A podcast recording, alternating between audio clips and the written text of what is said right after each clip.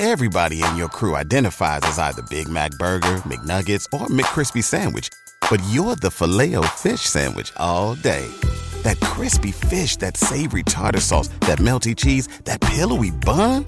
Yeah, you get it.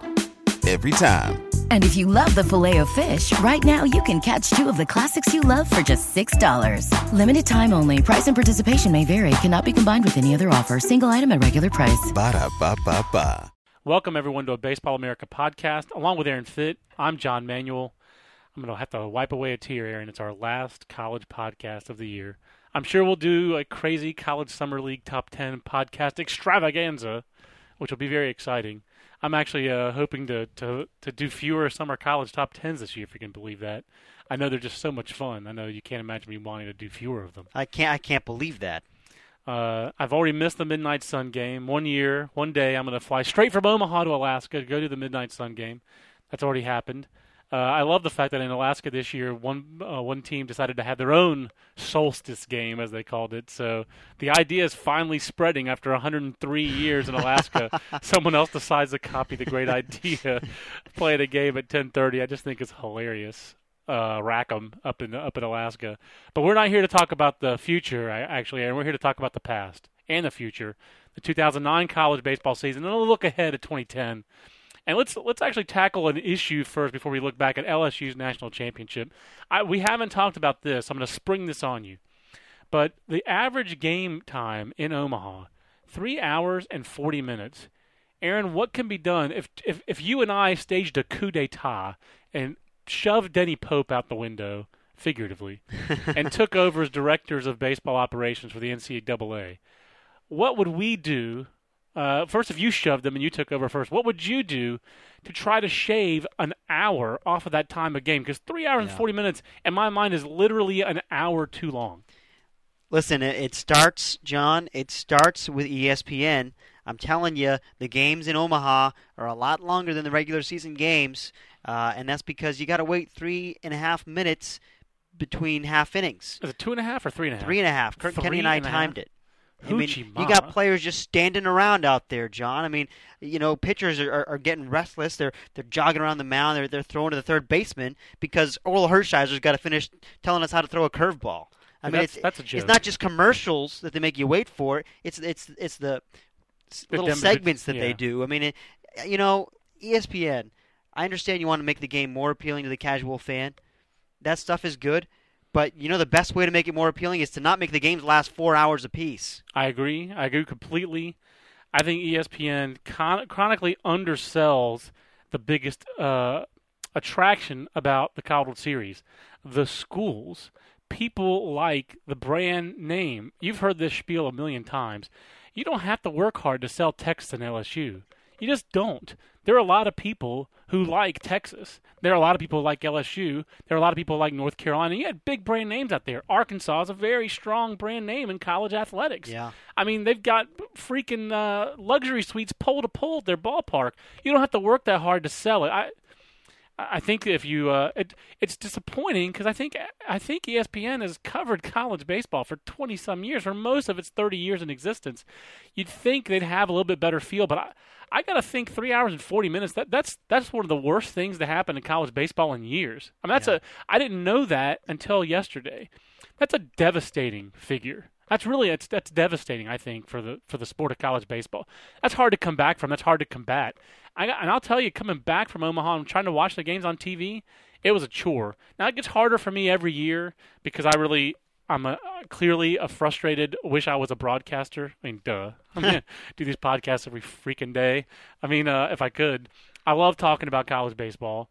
And when I'm sitting there watching the game, I talk back to the to the TV because I just get so frustrated by the level of ignorance and I of heard the broadcasters. Nothing but complaints about the about the broadcasters. I've never heard hard, so many emails and blog comments about how bad the announcers were. Let's just you know, let's just advocate right now. Let's get Kyle Peterson up in the booth. Kyle needs to be in the booth. He loves college baseball. He knows the game. He follows it. He knows who to talk to. The coaches respect him. I mean, uh, how hard is it to have Kyle put Kyle Peterson in the booth? You need you need Sean McDonough and Kyle Peterson doing the finals. And let's be honest, they miss Harold Reynolds.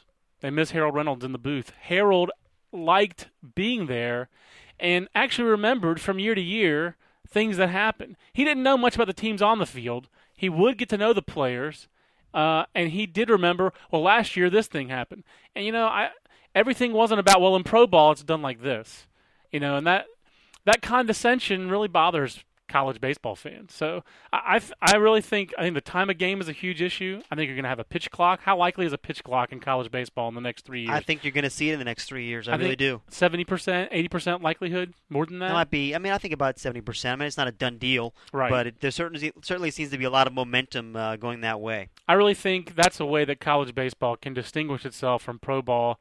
Make the hitters keep a foot in the box. Make the pitchers you can't leave the mound. Uh, if you can, I guess you can, maybe you can a limited amount of times. And I would love to see college baseball and all amateur baseball put in some kind of rules to limit the amount of time uh, you can visit the mound, limit the time of mound visits, those kind of things. Uh, I don't mind that you have a couple of offensive timeouts. You know, when Kevin Keyes swings at a ball in his head and Augie calls timeout and comes out and says, "Come on, you're better than that." Here's a, here's this here's a book to read on the bus on the way home, but come on, you're better than that. Don't swing at that stuff. Um, you know, I think that that can, you know, I think that you can still have those elements because these are amateur players. They do need more coaching. Right. But I think time of game is a huge issue for college baseball, and uh, I think it has been in the past. But three hours and forty minutes just really hammered that point home. That is unbelievable. There's no coming back from that. That's there's nothing. There's no positive spin to that. Uh, otherwise, I think it did make it kind of a rough College World Series to watch. The finals were better though. You did have some drama in the finals. You had a close first game, a very competitive, but you know, in the short, uh, in the in the short, uh, on the ballot, uh, the top three games of best games of this series. Game one of the finals had to be on there. No question. Um, that was a great game. Taylor Jungmann's performance the next day was was, a best great performance. That was probably the best individual performance of this College World Series, John. Don't you think? I think it was up there. I mean, uh, I do think Alex White throwing nine innings against uh, Sure, sure. Arizona State was pretty outstanding. You're And- right. And I thought that Dustin Ackley's five hits was pretty good against Southern Southern, Southern Miss. Yeah. But I think for what was at stake, I think Taylor Jungmann goes to the front of that list. I think Taylor Jungmann had a very strong case. I mean, even he would have been the mop. He would have been the mop. He would have been the mop won. certainly, and and he had a case even with Texas losing to go three and oh, 0.057 ERA out there, uh, and and throw a complete game against LSU. The only mark against him was the six balls Right. uh, you know, relief appearance. Exactly. which you kind of wonder, you know, that to me that's kind of what it came down to, Aaron. I think LSU had a little bit more talent than Texas. I think Texas maybe Yeah. a little bit more. I think uh, Kurt Kenny's word for it was resourceful. Texas a little more resourceful than the other team there. They had more ways to beat you than other teams uh, when they once they brought the power out in Omaha. Right. Um, I think that the undersold things about those teams, uh, and maybe the things that were less uh, noticed, I think LSU's defense. That's the biggest reason they won the national championship in my mind. They already had the talent, they had the coaching, they had all these other elements going into the year. That's why we ranked them so highly. Their that that late season adjustment, mid I guess midway through the season, basically, uh, where they shifted their offense around and it really improved their de- shifted their lineup around and really improved their defense. That seemed to be the thing that made them better than other teams. They had as good a lineup as anybody. They had as good a pitching as anybody. Other teams may have been deeper, that kind of stuff, but once they they had, they didn't have a weakness once they developed a middle relief with Chad Jones, Bertuccini pitching well for them. Uh, uh, what's the other freshman's name or other sophomore's name? I mean, is that Bradford? Bradshaw. Bradshaw.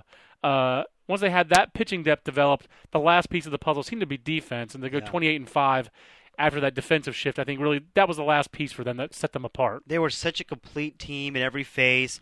I mean, and and I, I had to explain to people over and over again. You know, doing radio stuff out there. Um, they're not just a bunch of mashers. It They're- wasn't this a gorilla is not ball gorilla team. ball. I mean, this team, uh, they don't need the wind to be blowing out for them to win. Right. I mean, they can they, they can wear out the gaps. They got a great athletic, versatile lineup, one through nine. They got a lot of speed. Uh, they're just they're they're just a really good, complete team. They got great pitching.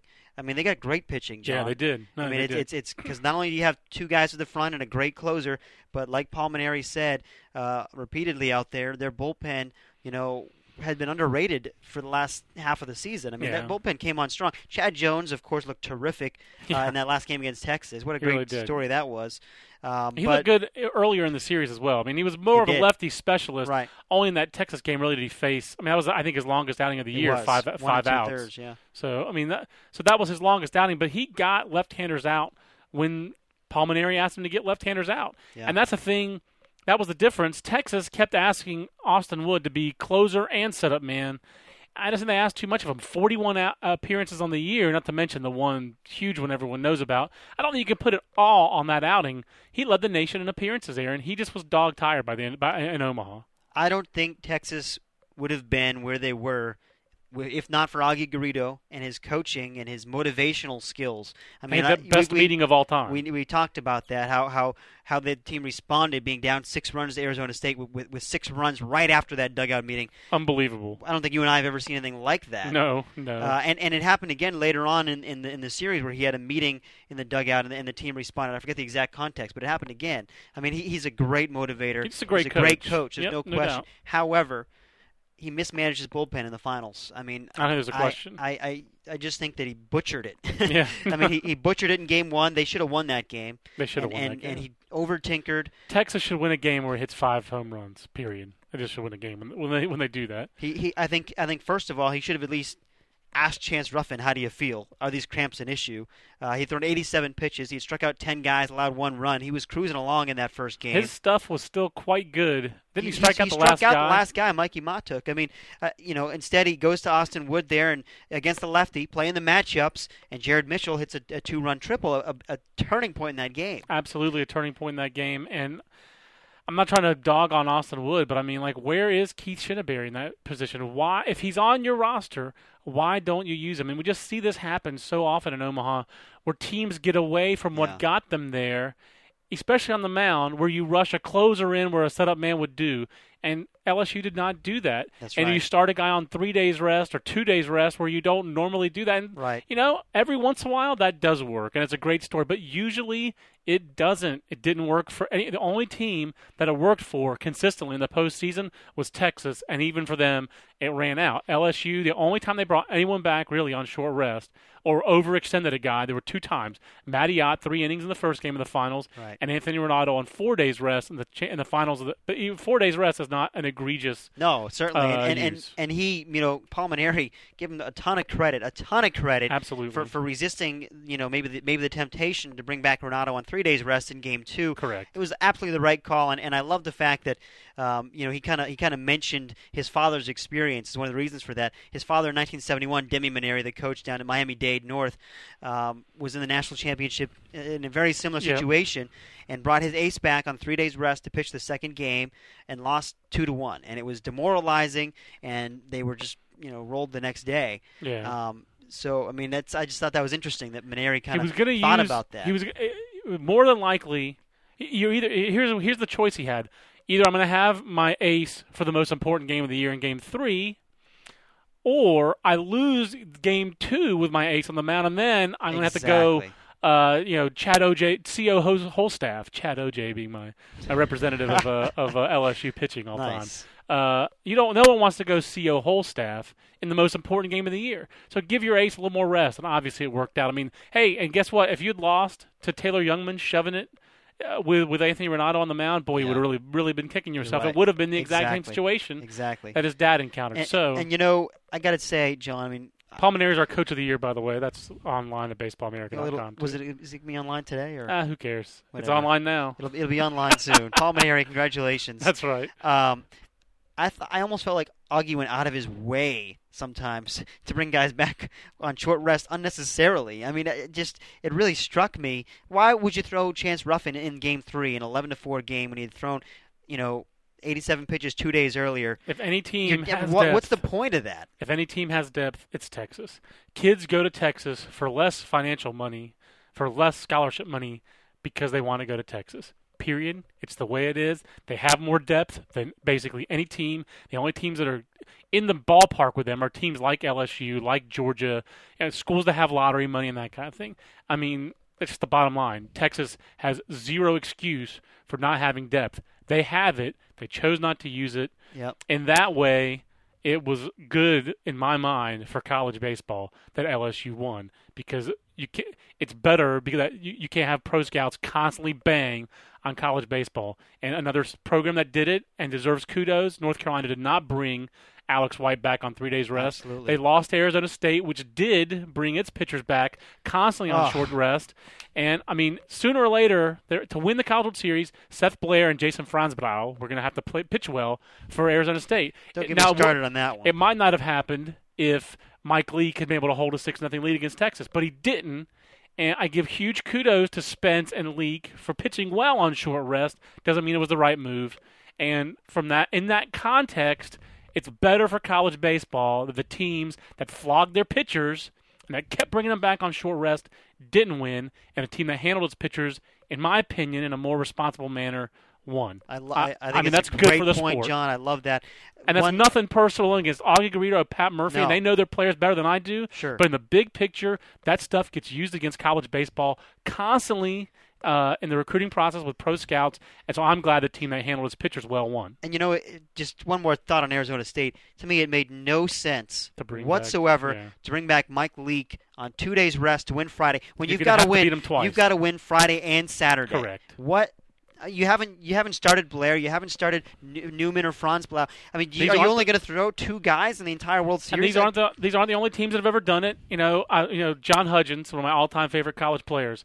You know, uh, Stanford brought him back on short rest in 2003 for the second game of the CWS Finals. They lost the first game.